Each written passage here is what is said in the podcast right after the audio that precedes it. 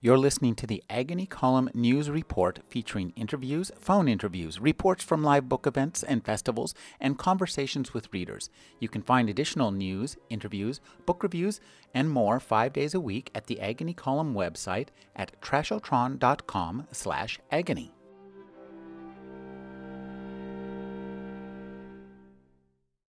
Alan Cheuse is the critic for NPR's All Things Considered.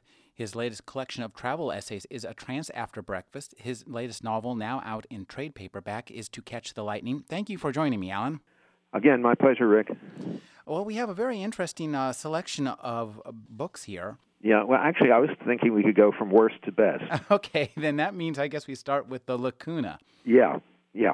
Uh, you know, I rarely never finish a novel that somebody's paying me to write about, but I'm only still at page 270. I have to confess because uh, you know she's uh, you know a very uh, lovely writer from time to time, but boy, there's just something that happens in this book. It's you know there's lovely prose here and there, and um, but it's a concept novel and it's absolutely dull, and it's got some real clunky prose along with the beautiful prose. So you know, it's it's about this kind of uh, somebody has called him a Zelig-like character uh, named Harrison Harrison Shepard, who is uh, born to a Mexican mother and American father, and he's raised on this island off the, the coast in southern Mexico, and and uh, while his mother is out looking for a rich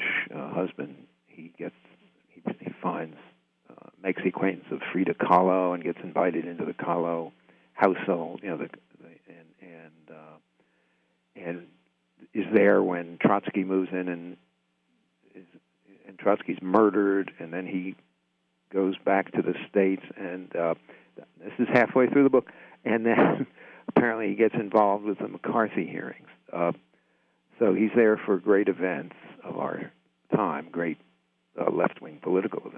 Mm-hmm, mm-hmm. Um, and I just find the book absolutely just dull for all of the, the miraculous material, and I'm not exactly sure why. Um, you know, I was talking with a writer named Tim Powers, mm-hmm. and he said that whenever he starts to write his novels, one of the things, if he ever detects even the hint of an agenda, he just abandons that idea immediately. Mm-hmm. And I think that that's really what's the problem with this novel. It's it's got this agenda, and it and if you're sympathetic to the agenda, it's going to make you more sympathetic to the novel, and you might actually enjoy it more. Yeah. But if you're just trying to read this as a novel, it, it does kind of uh, clunk and chunk along. Yeah. So, yeah. so, you know, it's chunks that aren't really necessarily threaded together by a human experience that we really care yeah, about. Yeah, and I think one of the problems is the, the the device that she uses is told mostly in in notebooks, and uh, and, and that which is interesting because when we talk about the Coetzee, some of that is also present, but it, it has a different effect. But a lot of the notebook stuff, his notebooks, and are just kind of bland um, despite these epical events. I mean, the murder of Trotsky, my God, you know, that's one of the most amazing events of the 20th century of 20th century political history. And, uh, and he ma- and she manages to make it seem dull. Well, I think this is the problem too when you're using a quote Zelig-like character. Yeah. Somebody who tends to disappear in the background in history will also tend to disappear in the reader's memory and not be a compelling character. Yeah. Well, there's the lacuna, right? Yeah. Hiatus or absence. Yes. But the real lacuna is plot. Passion too. Passion. yeah. It just doesn't seem passionate enough. And you know, I, frankly, I've never been an admirer of her work. Her big success of some of the last decade was this thing set in the Congo, Congo, I guess, Poisonwood Bible. Mm-hmm, mm-hmm. Um, and everybody said they loved it. They people raved about it, and uh, I didn't like it at all. Mm. And got some hate mail because I didn't like it. But well, so enough uh, people around me read it. I felt that I didn't have to. I could just absorb it through the ethers. and I, I, in retrospect, I think I'm glad I did. Well, maybe we should move on to something. well, let's talk a little bit uh, uh, about. Uh, well, where do you rate the the next two novels? Do we want to go to Coates? Sleepless by Charlie Huston. Yeah, I I really liked it a lot. I'm a Huston fan. I'll tell you. I've been reading them since the get go. Really? Well, I'm a Huston virgin. So, um, it's it's a terrific. Uh, we call it science fiction. It's kind of Mhm. future, future uh, future. What do we call it? Uh, he calls it science Speculative fiction. fiction. Yeah, it's, it's science fiction. He, it's set in the near future. It it had posits, you know, developments both societal and scientific and ecological, all Yeah. three kind of wound together very nicely. Yeah, and it's got a kind of complicated uh, means of delivery. hmm As you, when you get to the very end, you know, you discover who's been writing the, this as a novel all along. but it all works. It's it all works beautifully. It's you know this this dystopia in which this uh, epidemic of uh, insomnia is ravaging uh, the world, and this one he sets this in uh, in uh, L.A. This is Look where he lives, and he he's really has a great sense for, for the LA landscape. I think Yeah. that really helps a lot. Yeah, I like the scenes where Beverly Hills is surrounded by uh, by uh, armed guards and walls and fences, and the sleepless They're out there rioting in the streets, and inside Beverly Hills there are all these people playing tennis on the lawns and having debutante parties. So, I mean, it's really a wonderful kind of apocalyptic scene. Um, so uh, I found it really kind of kind of exciting to read about this. Uh, this, I mean, compared to Margaret Atwood's Plague hmm in the year of the flood, I thought this is much more successful. Um, but I guess you know he's not going to have the following Well, he this book actually that she had with hers. he actually has a pretty big following. Does he? he's, Yeah. He's well known. He came out with uh, three mysteries. Uh-huh. that were very funny. And you can see one of the things I was afraid of when he told me he was writing a science fiction novel near future. Mm-hmm. I thought it would be, um, I guess, to put, for lack of a better term, kind of a downer and dour.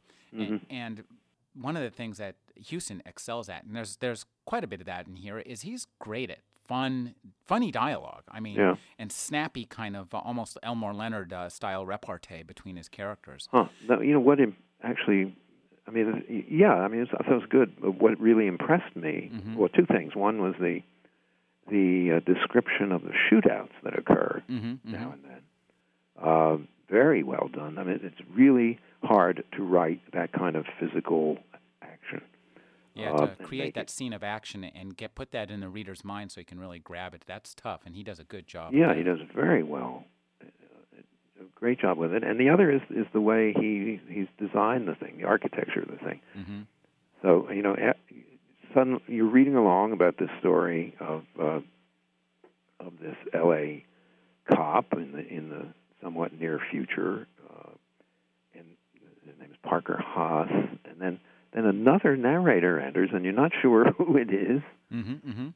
whether it's Haas's alter ego or it's another person, or or is it a you know something somebody's dreaming, or but I mean, and this other uh, narrator really begins to take charge in, in a powerful way, and the back and forth between. Well, so it's really a, a kind of quest novel. Haas is trying to find out who's who is uh, selling this uh, antidote to the insomnia plague on the black market, and uh, this other narrator is trying to uh, find Haas because Haas has some evidence that uh, this, someone who's hired this other guy wants. So it's a it's a kind of double tracking tracking novel. Yeah, it's pretty, it's quite sophisticated, I think, for a novel that you might think of as genre fiction. He- Yeah, he, does absolutely. I would agree with that entirely. and, and he does it with a light touch. He's not uh, heavy-handed about it. I mean, even though I think he deals addresses in a certain sense some of the same issues that. Uh, uh, Kingsolver does. Mm-hmm. He does it in a manner that's exciting, lively, and engaging, hmm with a character who's exciting, lively, and engaging. Yeah, you know that's right. I mean, it, one of the one of the most important things in a novel like this, and in the Kingsolver, is for the reader to actually believe that there's all this other stuff going on Yeah. behind the main action. hmm hmm Uh, you know, in the case of Kingsolver, you know, most of 20th century history, Right, right. and uh, and it's kind of dead on arrival. Whereas Huston has uh, riots in the streets and all these insomniacs uh, staying up all night. Uh, the movie industry is flourishing because people want to go to all night theaters. I mean, wonderful touches, and and you accept that. Mm-hmm. Um, so this this is a, a novel uh, definitely worth uh, latching onto. And now let's ascend to the rarefied heights of a summertime. Yeah.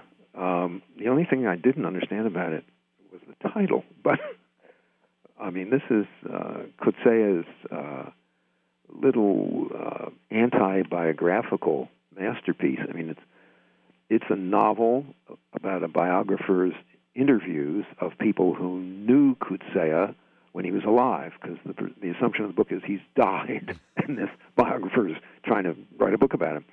And he interviews uh, four or five major people in Coetzee's life, uh, two of whom are women, one a cousin, and another uh, a Brazilian dancer whose daughter she uh, Coetzee is teaching at this girls' school in Cape Town, uh, or it did in the 70s. I, and um, it's it's really quite something in that he he treats uh, contemporary life, or what was contemporary in the 70s when the book supposedly takes place, in in a very deep feeling way.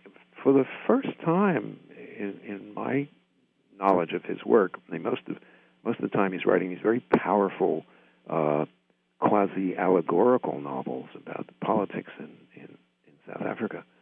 And uh, this book is a serious attempt at creating a realistic picture of a man's life, a writer's life, uh, in, in a contemporary setting. Um, and it happens to be the writer himself, right? Well, I, I just think it was one of the most entertainingly sophisticated Mhm. literary Mobius strips Yeah. I have ever encountered. Yeah. And a lot of the pleasure, for me at least in this book, comes from reading it and trying to keep a hold of how everything is related, where you are, and whose point of view. A- Mhm. And I think that this whole act really causes you as a reader to reflect on the process of reading, the process of writing in a way that's, uh, again, very, very engaging and rooted in this kind of realistic picture of day to day life. Yeah, it's it's it's funny. It's a it's a, an amazing uh, mixture of uh, Borges and uh, and whom Uh, I, I, Balzac? maybe yeah. There you go. Um, and, and the portrait that Coetzee ma- has his biographer construct by means of these interviews of himself is uh, very odd and distinctive because Not flattering. there is nothing flattering about the writing.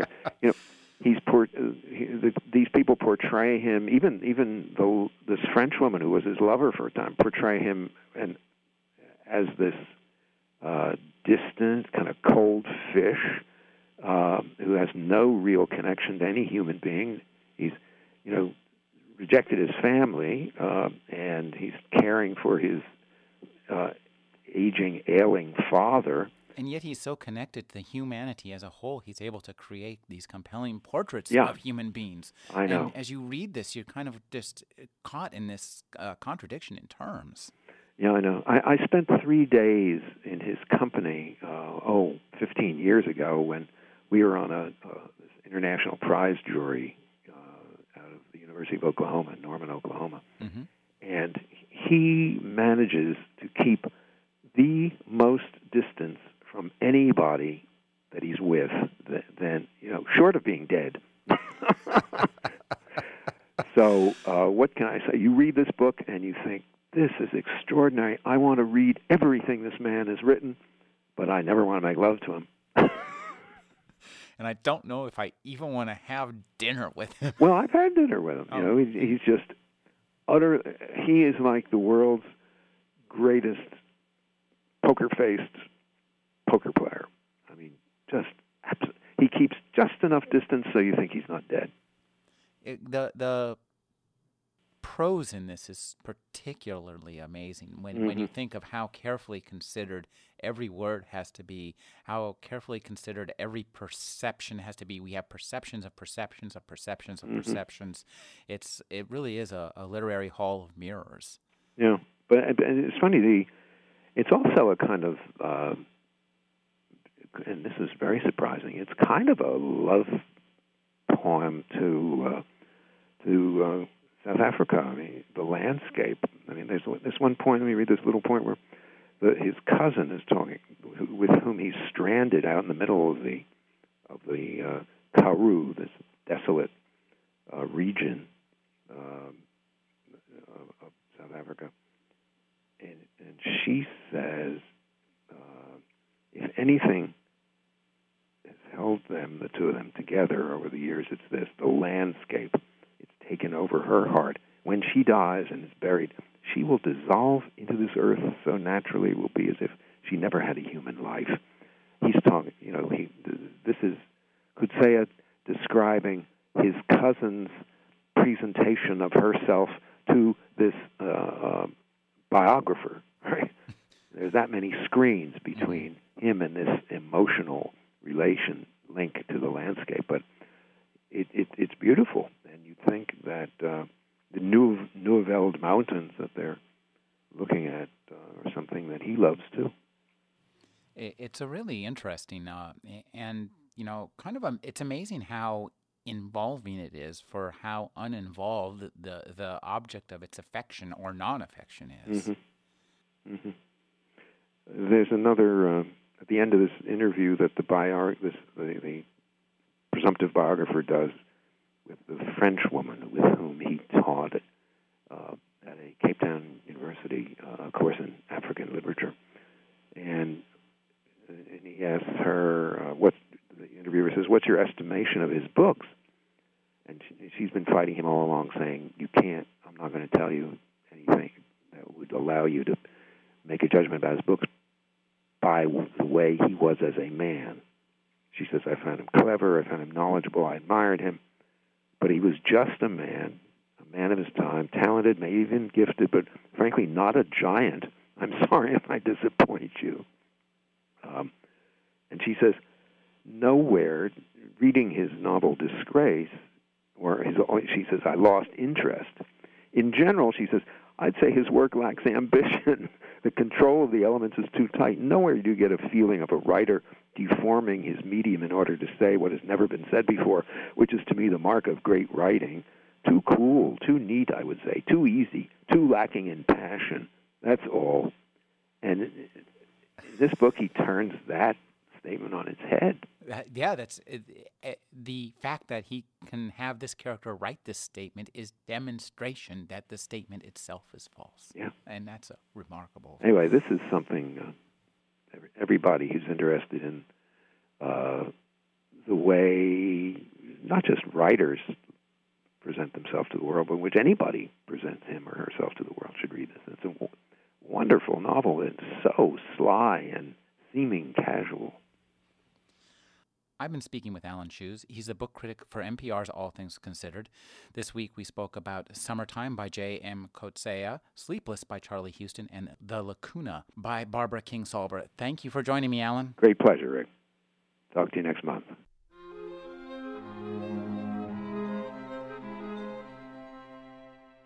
You're listening to the Agony Column News Report featuring interviews, phone interviews, reports from live book events and festivals, and conversations with readers.